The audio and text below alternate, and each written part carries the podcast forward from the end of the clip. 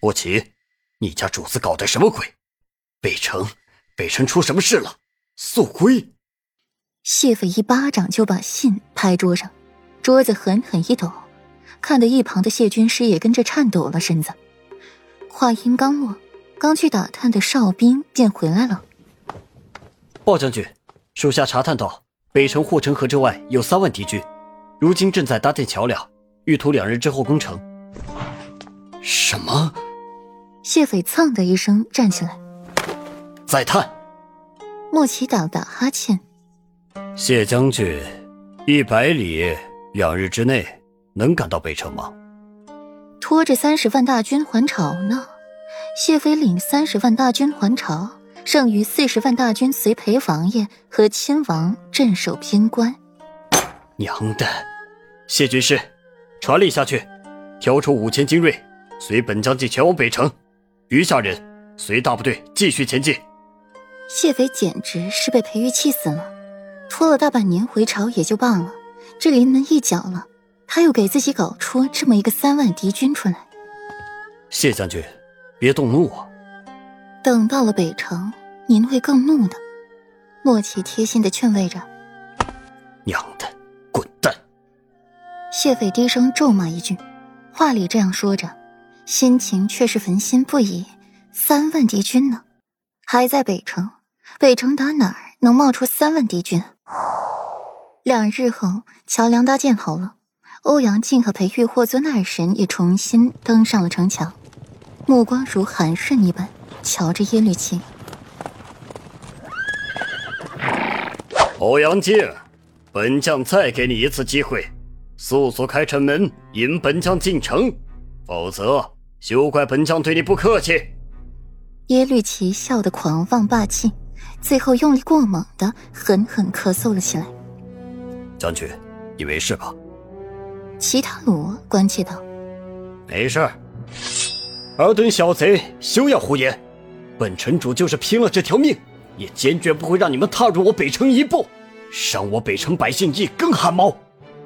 欧阳靖毫不客气地回怼，心底紧张不已，看到那3万军队，自己的双腿就打颤。四殿下，那些死士。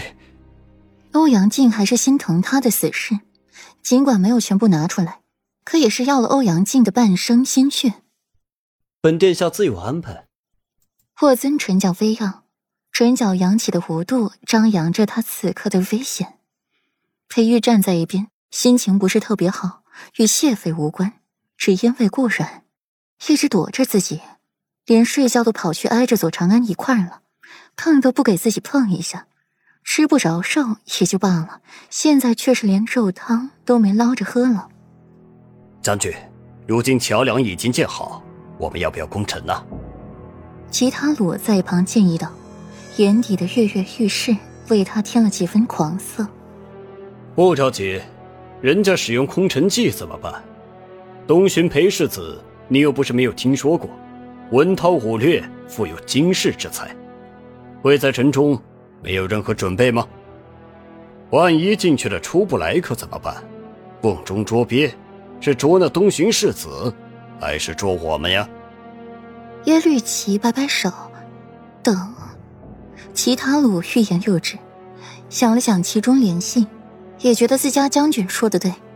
从清晨等到午时，太阳高起，汗珠顺着脸颊流下，落到了地上，瞬间蒸发干净。厚厚的铠甲中，李山被汗水打湿，还是坚毅不倒。然而对面的城墙已经换了3轮侦察的人。齐塔鲁摸了摸脸上的汗，有些口干舌燥。将军，快攻城吧，不然大军快要坚持不住了。耶律齐犹豫起来，洁白的手掌高举，还未下命令，不远方就传来了一阵急促的马蹄之音。杀！杀！带着磅礴的战力袭来，势如破竹，势不可挡。